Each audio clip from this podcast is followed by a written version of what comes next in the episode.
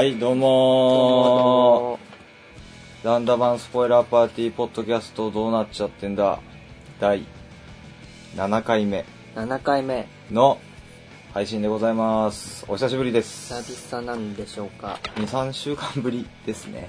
え、そんな経つ？そんな経ちます。はい。ということで、どうですか？夏暑いですけど。夏っぽいね夏っぽいことしてますか？夏っぽいことしてきたでも、この前。あ、何したの？あの、アートアクアリウムっていうのがあって、何それ？三越に、日本橋の、おう。なんか金魚の、うん。金魚なんかまあいろんな感じでディスプレイするんだけど、いろんな形の水槽で。うん。なんか、うん。土曜、金曜日土曜日行くと、うん。こう、お酒が飲めて、DJ がいて、おしゃれおしゃれ で、金魚を眺めるっていう、で、結構なんか意外とシュールな感じだった。え、でもね、それは、あれか、デパートの三越の中の、中にある少し中にある。飲み屋みたいな感じ？いや、野外？ミュージアムっぽい感じなんだけど、へえ、なんか世界の金魚がいたりとかそういう感じ？そうそうそほーん。う。なんかめっちゃ、なんていうの、ハードルくぐった感は否めなかったんだけど。どういうことそれ？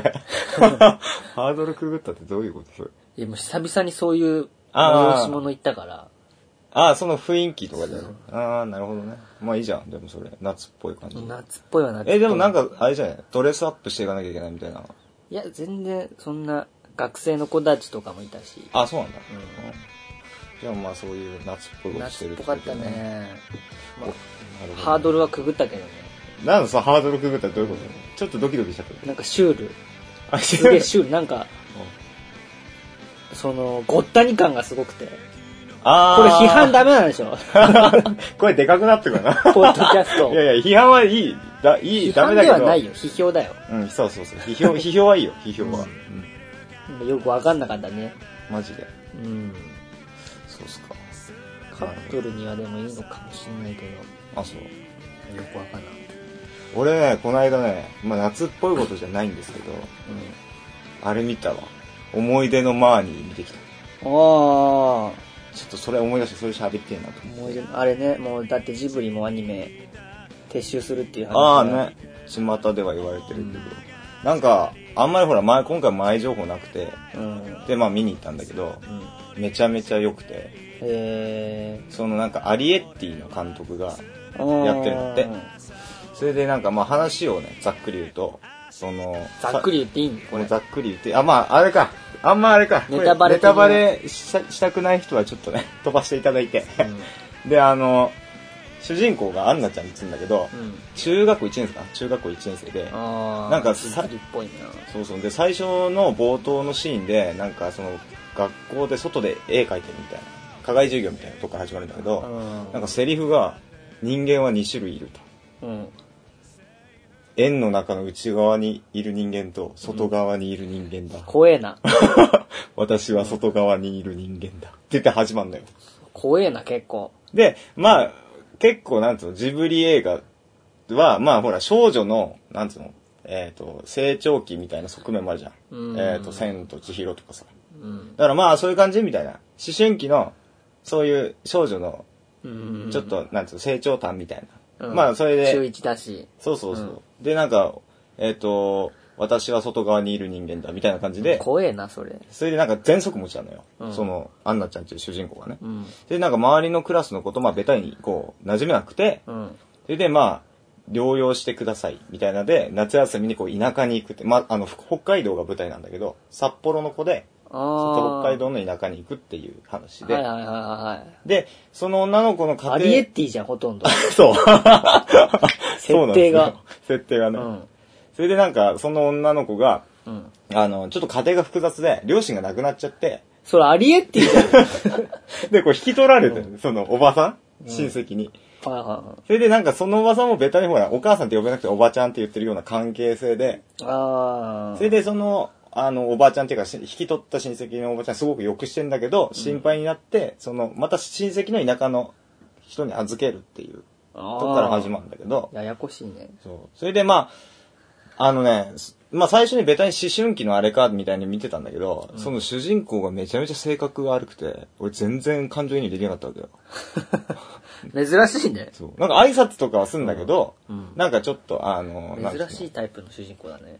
なんか優しくされるのが嫌だみたいああ。な。うん。まあ自分の出生の感じとか、まあいろいろ後々映画の中で明かされていくんだけど、なんかあの、そのおばあさん、親戚のおばさん家に預けられた時に夏祭りがあって、うんじゃあ、あの、その地元のそのおばさんの、まあ近所の、うんえっと友達の家になんかちょっと行ったら、うんあの、同い年ぐらいの子がいるから、私の娘とじゃあ夏休夏祭り行ってきなよ、みたいな。ああ。はいはいはいあ、ありがとうございますとか言って、うん挨拶するんだけど、浴衣似合うわ、みたいな。絶対私の、まあ、ちょっともう嫁いだ娘の浴衣出してくるわ、みたいなことを言ったら、もうおせっかいババア、みたいなこと言って、うわ、性格悪い、みたいな。そう。それで、あのーそれで夏祭り行ったら、そこの、えっ、と、知り合いのおばさんの娘っていうのが一個上の、ちょっと太ってる女の子で、うんで、行って、そのアンナちゃんにすげえ話しかけんだよ。うんよかれと思って、みんなと仲良くなりようや、みたいな。はいはいはいはい。そしたらはそして短冊に願いを書くみたいな。うん。やって、それで見せてよって、その、一個上の、あの、女の子が、お姉ちゃんがそう、はいアンナちゃんのやつ、ちょっとパッて取って、見読んだら、毎日普通に暮らしたいって書いてあって、ああ、でもなんか、ちょっとリアルかもしれない。あれ、リアルでしょ？逆に。ジブリっぽくないというか。で、そしたらなんか、あの、勝手に見るな、あの、太っちょ豚野郎とか言うの。こいつひでえなと思って。すげえなんか炎上商法を狙ってるやつみたい。それで走って逃げちゃって、うんで、で、なんだあの子みたいになって、うん。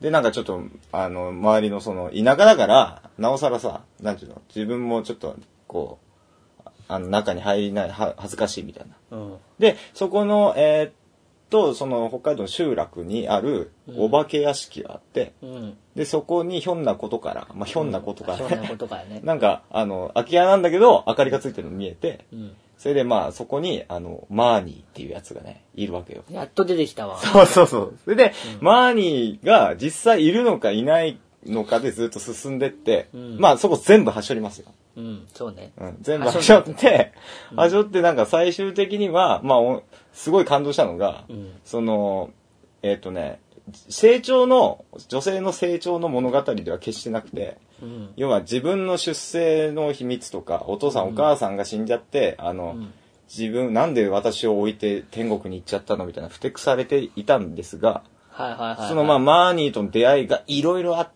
うん。それであの、自分の、じ自分自身の存在意義に気づくという。ああ。だから優しくされてるのも分かってるんだけど、うんその、なんつうかな、自分が生まれてきた意味合いというか、他の人の思いに、を気づくっていうか、成長というより発見をするっていう物語で、うん。だから俺はね、すごい感動したわけ。はあ。それで。で、なんか、いろんな思いが、どうせ私なんかって言ってたやつが、いろんな思いを自分で気づいて、あ、私、ちゃんと生きていこうかな、みたいな。うん話で。そこにあったのに気づいたと。そうです、ねそうです、そうです。うん。そうなんです。だ紹介したわけだ。からこれはみんな見に行った方がいいね。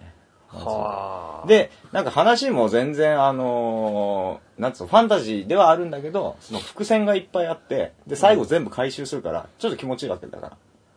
何時間？えっとね、2時間ないぐらい。ああ、そんな長くない？そうそうそう。で、今回のジブリ飯。ジブリ飯？はい。はいはい。これトマトです。トマトめっちゃうまそうな、そして。ジブリ飯。シベリア飯あるじゃん。なんか、風立ちぬだったらシベリアとかさ。ああ、はいはいはい。そうそうそうそう。というのでね。まあ、皆さん夏休み見に行っていただいてっていう、ジブリ側の、思い出のマイシー。そう、いや、ママイシーだね。マーニーだあわ。思い出のマニー。そうそうそう。っていうね。まあちょっとオープニングトーク長くなってしまいました映画のが。話が長い。すいませんね。まあ、今日は久々というかゲストいない。ゲストいない説明を今するっていう。だからちょっとゆるく、うんゆるくというか、まあこんな、こんな回もいいでしょうってことでね。たまに。そうそうそう。まあ、あなたのお耳の恋人っていうことで、うん。はい。付き合っていただければと思います。で、今日、ゲストいないですけど、いないね。あの、ちょっと今日のポッドキャストの配信の意味というか、がありましてですね。あの、ちょっと今日はセカンド EP、8月20日に発売になる僕らの、もうちょっとね。えっとはい。CD のちょっと解説を、と、ちょっと曲を流してみようかな、みたいなはい。回になっております。はい。えっ、と、まあ、改めまして、えっ、と、セカンド EP、どうなっちゃってんだ、全国リリース8月20日にしますけども、うんえっ、と、曲がですね、5曲入ってます。で、1曲目、どうなっちゃってんだ。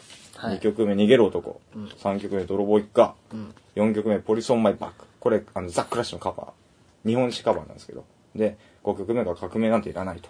で、その中からちょっと、ちょいちょい、あの、なんと、えっ、と、曲解説と紹介をして曲を聴いてもらいましょう というコーナーになっておりますので、よろしくお願いします。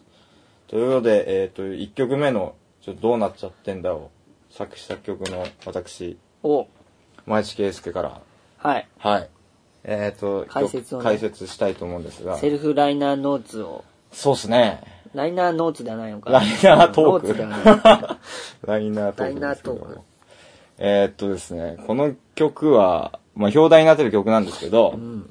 まあ、えーっと、ポッドキャストもね、同じ名前だあ、そうそうそうなんですけどね。まあ、あの、ちょうど時期が、あの、曲作ってる時と、ポッドキャストやる時期が重なったんで、まあ、ポッドキャストの、えーっと、タイトルも、まあ、どうなっちゃってんだっていう、キャッチだから、まあ、それにしてみようかな、みたいな感じです。で、曲にと、曲は、えーっと、ちょっとサビからできて、で、まあ、あへのー、そうそう、コード進行だけあって、それでなんか、鼻歌で、で、フィャフィャあって、まあ、あの、いろんな作り方あるんだけど、今回はコードから作ったから。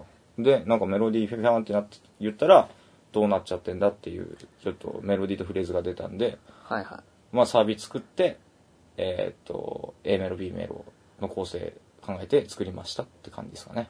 い。うん。だからあれね、バンプオブチキンの天体観測の作り方と一緒っていう。天体観測理論？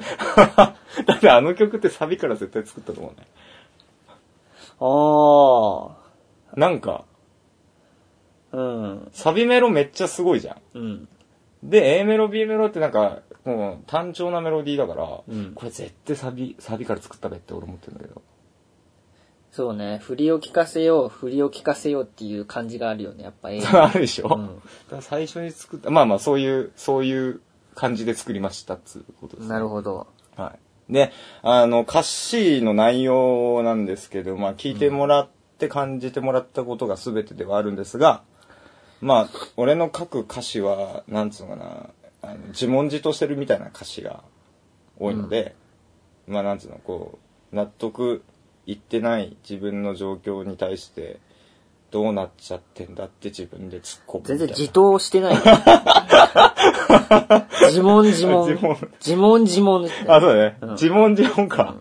結局なんか、自答はないけどね。自答ないね。確かにね。丸投げだもんな。うん。自分に聞いちゃってるもんね。うん。自問までだね。そうだね。自問ソングで、自答ソングではないね。自答ソングだね。そっか。まあ、そんな感じなので、まあ、ライブで、あのー結構、えーツアーファイナルとか、えっ、と、この間の7月27のライブとかでも、まあ、最近ちょこちょこやってるんですけど、結構、あの、サビでみんな、まあ、あの、バンドメンバー全員でコーラスしたりとかするんで、結構盛り、あそうそうそう。そうそう、盛り上がる感じなので、まあ、とりあえすぐず、歌ってくれたよね、これね。ね。ううんん、すげえ嬉しかった、それは。うん。なんかツアーでも結構良かったですよ、みたいなこと言われたりしたんで、うん。まあぜひぜひライブに来て一緒にどうなっちゃってんだって、まあいろいろあると思うけど、どうなっちゃってんだってこう叫んで、うんまあ次の日からスカッと、するってことで。そうそう頑張っていただければと思っております。これ結構撮るのがね、苦労したなっていう思いであるね。あ、オーケーうん。ノリを決めるのがね、こう大変だったね。いう羽感のあるノリをどう決めようかなっていうのでうんうんうんうんうん。悩んだんで。あ、これあれか。これだけ、クリック、そうそうそう。使ったんだ悩みすぎた結果、そうだね。ちょっとじゃあ、もう時間もないということで、珍しく、普通、普段は一発撮りなんです使っ。てやってみようってこと。でもそれはまあまあ、でもその時点ではすごい良かったね。う。うんん。で、そっから結構ライブで下ろしたけど、一発目のライブがこれひどかったね。うん。全然グループチのノリが出なくて。大変だったね。東京の3月かな？最初にしたのは。ああ、そうそうそうそうそう。それでやった時、マジこれ大丈夫かとかちょっと思っちゃったけど、まあでも結構やっていくうちに今んとこどんどん良くなってるというか、手応えがある曲なので、ぜひぜひライブに来た時はどうなっちゃってんだって叫んでいただければいいと思います。はい。というわけで、えっ、と、じゃあここで曲聴いてください。えっ、と、じゃあ、どうなっちゃってんだ？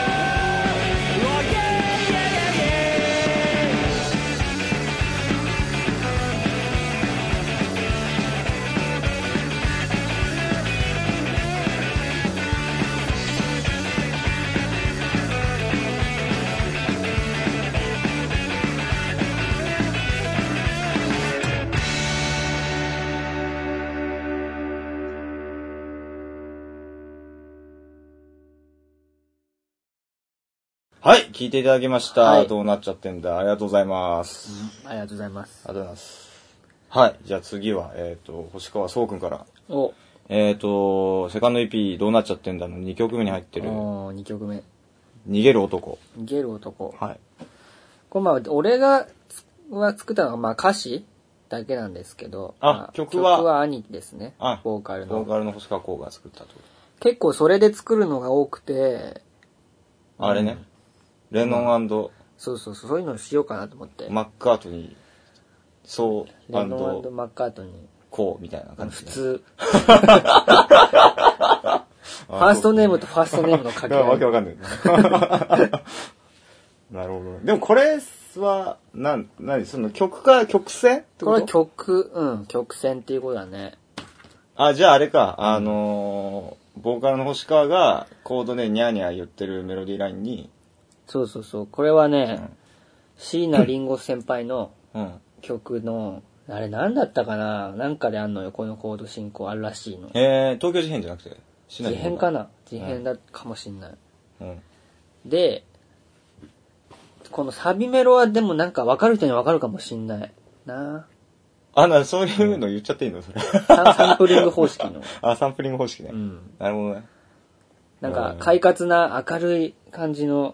メロディーがうんうん。欲しかったのかやりたかったのか分かんないけどまあ確かに俺らのコード結構、コードで言うと曲はマイナーが多いっちゃ多いですからね。うんそういうのをやりたいってことで、でそれが引っかかって、うん先輩でじゃあそれうん。をばらしてコードとかうん。分析しつつ取り入れつつっていうことになったみたいなんだけどう、ん。で曲ができて、で詩は後からこれは何もなんか原詞とかなく、なるほどね。うん、曲をもらって書き出したんだけど、うん。なんだろうねまあイライラ感テーマはイライラ感だね まあなでも歌詞もらった時に、何かしらのメッセージ性みたいな。イライラ感 まあちょっとを出したい、出したいっていうか、まあ出たっていうか、うん。まあなんとなく分かった。あ、まあこういう気持ちなんだね、と思ったけどね。うんだね。そうね、なんか、ダメな、ダメな気持ちだとは思うんだけど、まあでも、みんなありそうな、おばさんの井戸端会議の文句みたいな、はいはいはいはいはいはい。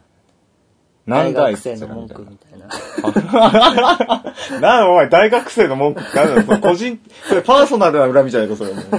しかもなんか偏見が入ってるぞ、それ。そっか。まあでもこれ、あれだね、セカンド EP に入ってるって言いながら、あの、結構前からある曲で、ファースそう長かト、ったね。去年出したるまでは。あれだよね、去年出した、えっ、と、デビューアルバムの初回限定特典うん、そうそうそに入ってて、で、それを、う。違えーバージョンだけど。あ、そうだね。あの、レコーディングし直したよってことですね。で、これ、あの、メールマガジンのあ、会員の人にも、そっかそっか。まあ先に無料でダウンロードしてもらったんですけど、うん CD に入ってるのはちょっとミックスがうん。あ、違くなってます。はいはいはいはい。なんちゃらミックスバージョンみたいなやつね。うん。はあ、なんでそこら辺もね、注目、注視して聞いてもらえればと。聞いてほしいですね。まあ音もね、うんちょっと違う感じで。マニアックな話だけど。いいじゃんいいじゃん、そういうの。そういうのいいでしょ。そうね。でもこれ、謎なのが、その、なんちゅうかな、このビート感ってなかなかこう、まあでも好きな人はすごい盛り上がってくれるんだけど、なぜか、その、外人に受けがいいっていうの、そう。あるよね。なんだろうね、これ。いやでもね、ずっとビートだと思ったんだけど、外人受けの理由が。うん。でもメメロのような気がしてる、俺は最近。あ、そうなんだ。うん、なんか自分のライブの演奏見ても、うん。これが一番いい時。うん。でも、うん。やっぱ差があるの外国の方と日本の方。でも、歌メロが結構やっぱ洋楽寄りで、あ、メロなんかうな、ん。いやメロだと思うんだよね。あ、そうなの？なんかこの、うん。なんて言うんだろうな。あの、日本節じゃないんだよね、メロが。あ、確かにね。うん確かに。なんか、あの、一ッ2、1、2っていう、うん。拳は入ってないよ、ね。拳が入ってないから、うんそのメロで乗れないんだと思うんだよね。あ、そうなの？うん。なんか、たまにそうやるじゃん。それで結構8ビートで BPM 早めの曲多いんだけど、これちょっと遅めじゃん。そうね。でね。なんか、前に出てお客さん見てる感じだと、なんかこう乗り方が躊躇してるというか、なんかそういう感じなんだけど、パッて後ろ気づいたら、知らない感じにめっちゃステップ踏んでたみたいな。おおマジかよみたいな。多分、うーん、上物のメロディーだと思うんだけどね、ビートの質が一番いい時でも盛り上がってないっていう。でもまあいい曲だって言われることは多いけどね。うん。まあタイトルが逃げる男ってでまあも音源で聞いてから来ると乗りやすいとは思うんだけどね。まあそうだね何でもそうなんだけど。A メロ、B メロ、C メロあるか。うん。そっか。で、サビあって C メロとかあるからね。そうそうそう。まあ確かにちょっと構成は洋楽っぽいっちゃ洋楽っぽいかな。うん。やっぱそこは椎名林檎先生のアイデアを踏襲してるわけだ。洋楽感が出てしまう。お前でもあんまり言い過ぎると、星川光がどっから出店したかがすげえもうあれじゃないですか。競技そんなんね、言う人いないですよ。なんかパクリやどうの こんなに氾濫した、音楽が氾濫した世の中で。そうですね。うん。まあリスペクトってことで。サンプリングですよ。なるほどな。そんヒヒップホップどうすんねんって話になっちゃうよそんなの。まあまあそれはほら、まあそうですね。まあ結局、まあパクリではないですよ。パクリではないよただ、なん構造をうん参考にしたってだけだって。インスパイアってやつね。インスパイアドバイですよ。言えてんのか、それは。なるほど。じゃあちょっとここで、じゃあその曲を聴いていただきましょう。じゃあ、そうくん、じゃあ曲紹介はいお願いします。じゃあどうなっちゃってんだから、逃げる男。ああ神様どうかお願い。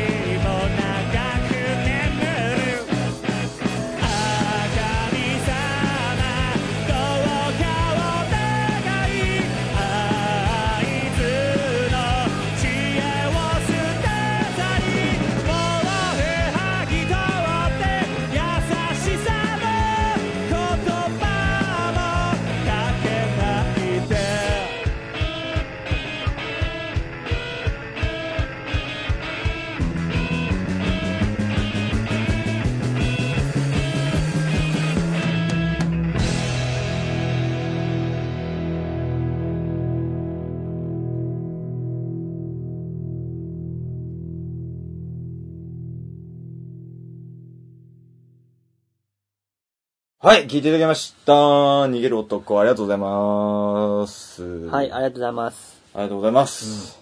どうでしょう？乗りづらかったんでしょうか？まあまあまあど。うだったんだろまあまあ、あれだな、やっぱ、なんていうの、BPM がこう、改めて聞くと、ちょライブとは違って、ね、う。ちょっと遅めの。うん。これはあれか。これは全然クリックキーだよね。うん。だよね。でも今、ちょっと早いね、もうちょいナチュラルに。ナチュラル早いね。んうん。まあ、それはそれのグループつかめてきたということだと思いますんで、うん。ぜひぜひこれ聞いてライブ来てくれたらありがたいと思います。はい。で、えー、っと、すいません。じゃあ、ちょっとですね、えーっと、ここで、えー、っと、改めまして、僕らランダバンスポイラーパーティー、お、セカンド EP、どうなっちゃってんだの、発売日を。発売日改めたね。めっちゃ言うよ、これ。もう、2回目、3回目ぐらいですけど。えっ、と、は、来たる8月20日水曜日に、えっ、と、タワーレコード、ツタヤオンライン、HMV 新生堂、他、有名 CD ショップにて発売しております。まあ、アマゾンとかでも変えます。買えますので。で、えっ、と、こちらどうなっちゃってんだ、えっ、と、5曲入りで、えっ、と、税込み1300円となっておりまして、えっ、と、初回限定特典でですね、えっ、と、今年の、えーな、今年の前半に行きました、ワーキングクラスビートツアー、まあ、全国ツアーの、えっ、と、ライブ音源が、えっ、と、初回特典で、えっ、と、CD ついてますんで、よろしくお願いします。で、これが店頭予約じゃないとどうもつかないらしいので。そうです。店頭に受け取りに行かないと、うん。うん、ね。いけませんので、もらうには。ぜひぜひ店頭で予約して買っていただけると嬉しいなと思っておりますので、よろしくお願いします。はいということで。で、えっとですね、次が僕らランダマンスポイラーパーティー、えっと、ライブ情報おを、ちょっとここで、えっと、8月の26日の火曜日にですね、えっと、ありったけの世界というバンドがいまして、はい。ありったけ兄さんですね。うんありったけ世界プレゼンツ、ジャムってありったけボリューム15。です15。はい。で、まあ、タイトルちょっと長めのがあるんですが、うん長いね、これは。これは、ハンキードリーの亡霊が枕元に立つんだ。だから飲み放題なのだ。っていうね、こう、あまあ、いろいろあるよってことだ。しみるね。そう、夏だしね。そしみるそうそうそう、亡霊とか出ちゃうから、お盆過ぎてもいますよってことで。まあ多分これね、聞いてる人には何のこっちゃわからないっていうことなんで。えっ、と、場所は、えっ、と、新宿ジャム。いいね、ねジャムは。いい、お酒が美味しい箱ですんでねう。ん。で、えっと、対バンがですね、えっと、ありったけの世界、えっと、天王洲アイル、過去仮、えっと、ザ・バリュー兄弟、はいあ。と、地下せ世界のシンディ、うん。あと、ランダバンスポイラーパーティー、キャノン・ザ・シガレットとか、他、うん計、なんと12バンド。12番のね。はい。12バンドですよ。お祭りですお祭りです。うん。で、あと DJ も入るらしいですよ。あ、DJ ね。うん。新しいね。そうそう。あ、あとね、なんかバンドで、まあ俺もよくわかんないんだけど、あジャムのホームページ見たらなんか神戸からバンドが、ツアーバンドが。ツアーで。うん。いいじゃん。もう最高だね、こんな。おすげえいいじゃん。神戸のそのバンドさんにとってもめちゃくちゃいい。めちゃめちゃいいよね。うん。で、あとサブステージもあって、で、サブステージがオンリオの、ジュンジュンウノって書いてますけど、うん。ちょっとわかんないっす。ちょ、まあまあ、僕らもわかんないんで。うの何人いるんだ？そうそう。おの？うの？うの？うのだね。それで、えっ、と、チケットがですね、えっ、と、2000円で、えっ、と、今回2000円ドリンク代が入ってて、なんと、えっ、と、バンドが出てる間は飲み放題という。2000円ぽっきりでそ10時間ぐらい？う10時間からこれ、あのね、開始時間がまだ発表になってないんだけど、でも12番だったら3時ぐらい3か。時ぐらいだね、昼間の、ね。3時から10時ぐらいまで。うん。夏休み中なのかな、これ。終わってんのかな？いや、夏休み中じゃないそうだね。か。ギリギリでも夏休みか。関東の人は。そうだね。うんまあちょっと大学生の方とかね、うん若い方はぜひぜひ。まあでもマジで、ちょっといいバンドばっかりで、まあロックンロールからパンクから、エンターテインメントあるやつからとか、いろいろ出るんで、これはなかなかいいイベントだよね。んそうですね。毎回でも盛り上がってますね。そうそうそう。もうだって5回目ぐらいですか？出たね。うん。なんか前回俺ら呼ばれてなかったけど、俺飲み行ってさ、うん。最終的に打ち上げ行って、うん演者で写真撮ろうぜってなったのに俺混ざってたりするから。関係ねえでもそれもまあ、なんだろう、このイベントあるあるだよね。あるあるだね。まあお客さんも、あの、めちゃめちゃ、なおんです客さんも最後まで。でね、打ち上げとかまでい,、る。そうそう。もう結構多い。もう地獄みたいな。地獄みたいなライブなんでね。うん。ぜひぜひお願いしますということです。で、あと、えっ、と、ちょっとウェブ上とかで発表してるんですけど、えっ、と、なんと、9月の19日から9月21日まで下北沢屋根裏3日間で、えっ、と、日本一遅い夏フェスと題しまして、ソニーサマック2014っていうライブサーキットギ。リギリのね、タイトルで。そうですね。これギリギリのいつ訴えられるのかっていう感じなんですけど、まあいいんじゃないですかね。うん。に出まして、僕らが第一弾アーティストでなんと3日目に出演することになってました3んで。日目出ます。はい。で、多分ツイッター上で第2、第3とか出てると思うんで。もう出てます。ね。うん。これはね、この日、間違いなく下北沢で一番熱いイベント、音楽サーキットになると思うんで、総勢30バンドぐらい出るし、3日間だもんね。うんあと噂によるとあのバンドも出る予定だよみたいになってますから。あの、うん。多分ランダ版、スポイラーパーティーのライブ来てくれた人は知ってるね。知ってるね。うん、知ってるし、うん。もうずっと昔からロックンロール好きな人も、そうそうそうう。ん、見てほしいっていう。あとめちゃ有名な、有名な中がね、すげえかっけえバンドばっかり出ますんでね。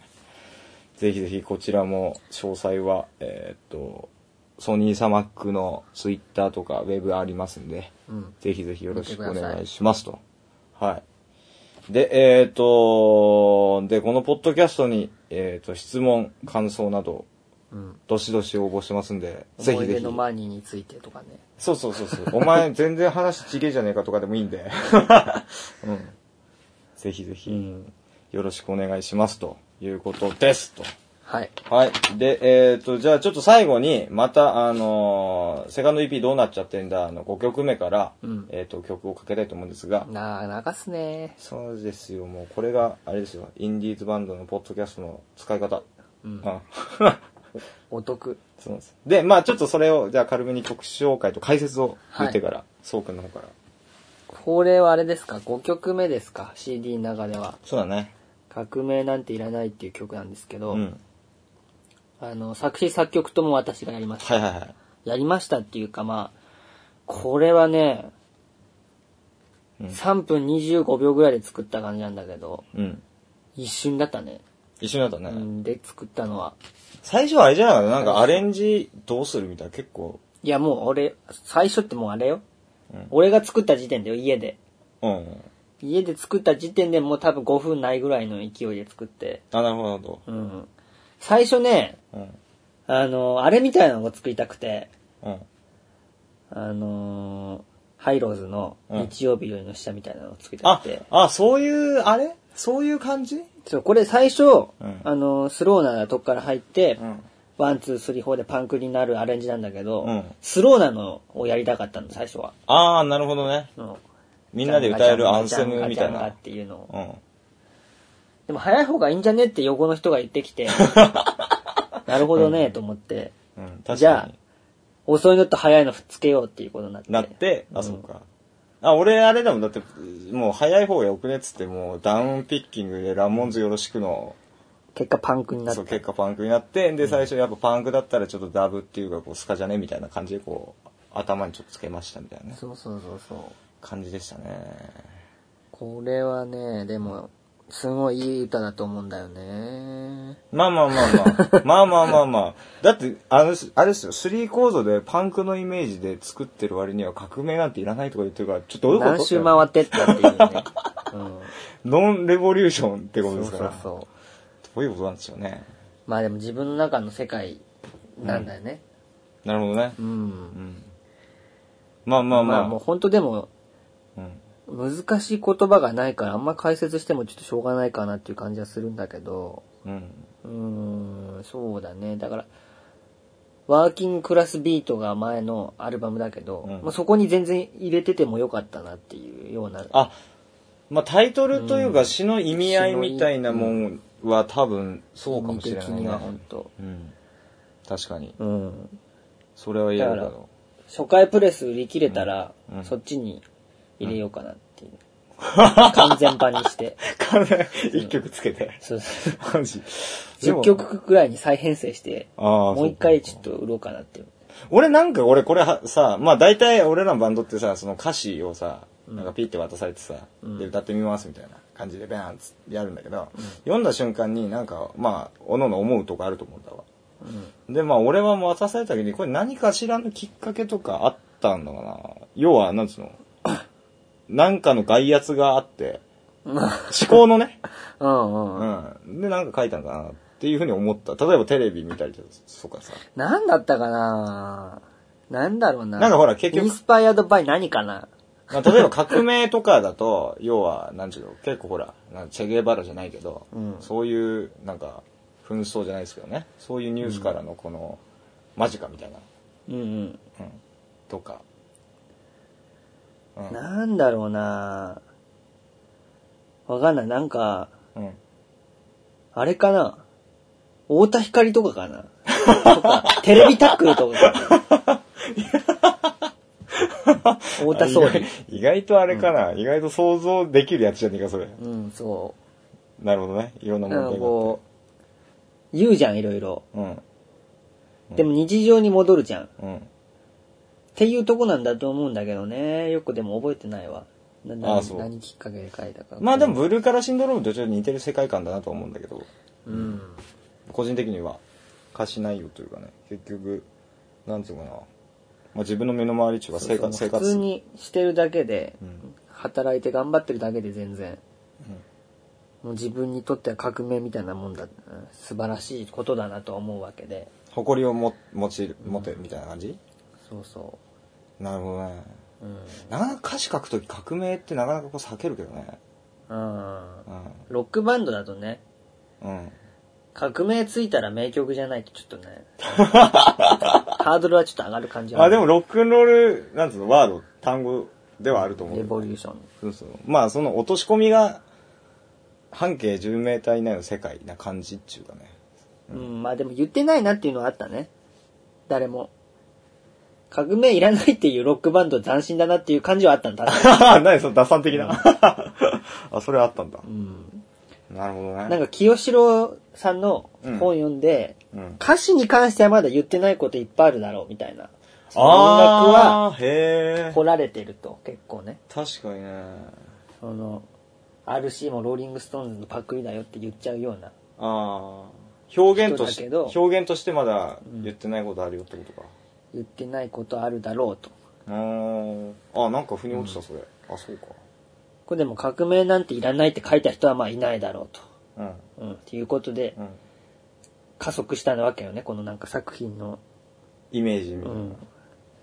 なるほどなそう、そんな歌です。あーなるほど革命なんていらないとうん。まあこれもパンクパンそクナンバー。んな歌ですって多分全然分かってもらってないと思 まあ聞いてもらうからいいのかど。なまあね。だし。そうですよ。あとちょっとこれの曲の前にねあのポリス・オン・マイ・バックっていうねザ・クラッシュのうん。ああ日本。語生詞になるんで。活感がすごい。うん。まあ、これもあの勝手解釈で詞つけたりしてるからね。全然意味合いがちょっと違かったりしますんで、って考えるとなんか俺らは別になんかあれだな。大行なことは言ってないね。言ってないうん。ね。うん、全然。そうっすね。確かに。うん。全然言ってもいいんだけど、うん。でもまあこれ、流さないけど真ん中に入ってるこれ泥棒一家とかすごいロマンチックな。ああはいはいはい、そうですね。そうだね。それはちょっとそれもまた僕らのギャ中でップがね。違う一面もみたいなうん。感じで、5曲通して、うん、本当は聴いてほしい。まあ今日は3曲目。3曲ですから、うん三曲目はい、ぜひぜひお買い上げいただければと思います、はい。ということでじゃあ最後に、えーとじゃあそうくんからはい。曲紹介して終わりにしたいと思います。はい。じゃあ、ランダワンスポイラーパーティーのどうなっちゃってんだから革命なんていらない。はい。じゃあまた聞いてね。よろしくダウンロード。バイ。バイバイ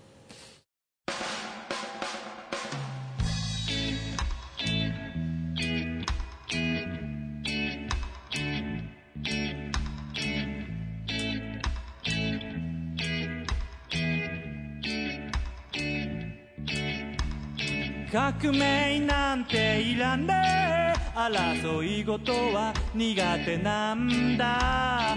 パパは立派な地球人兵隊や宗教家よりもずっとずっと偉いんだ。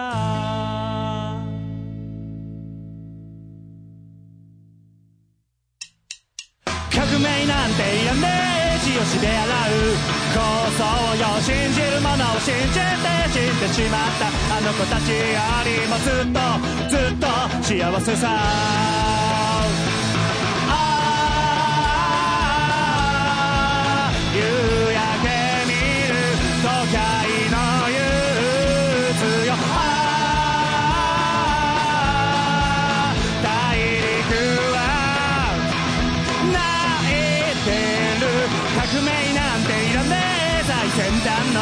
新宿駅を散々歌うロードがそれがこの国の俺たちの革命なんていらねえ人をし合う満員電車金食い虫の傭兵と。平和掲げる。あの戦争よりもずっとずっと戦いさ。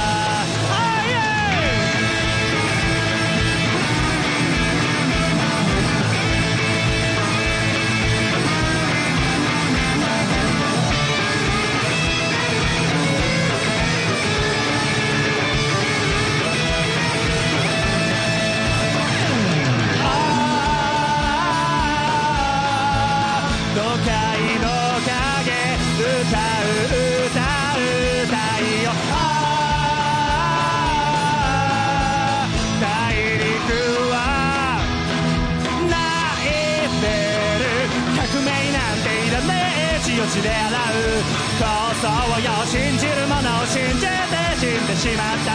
あの子たちよりも革命なんていらねえ最先端の新宿駅を散々歌うロードがそれがこの国の俺たちのきっとずっと戦いさ。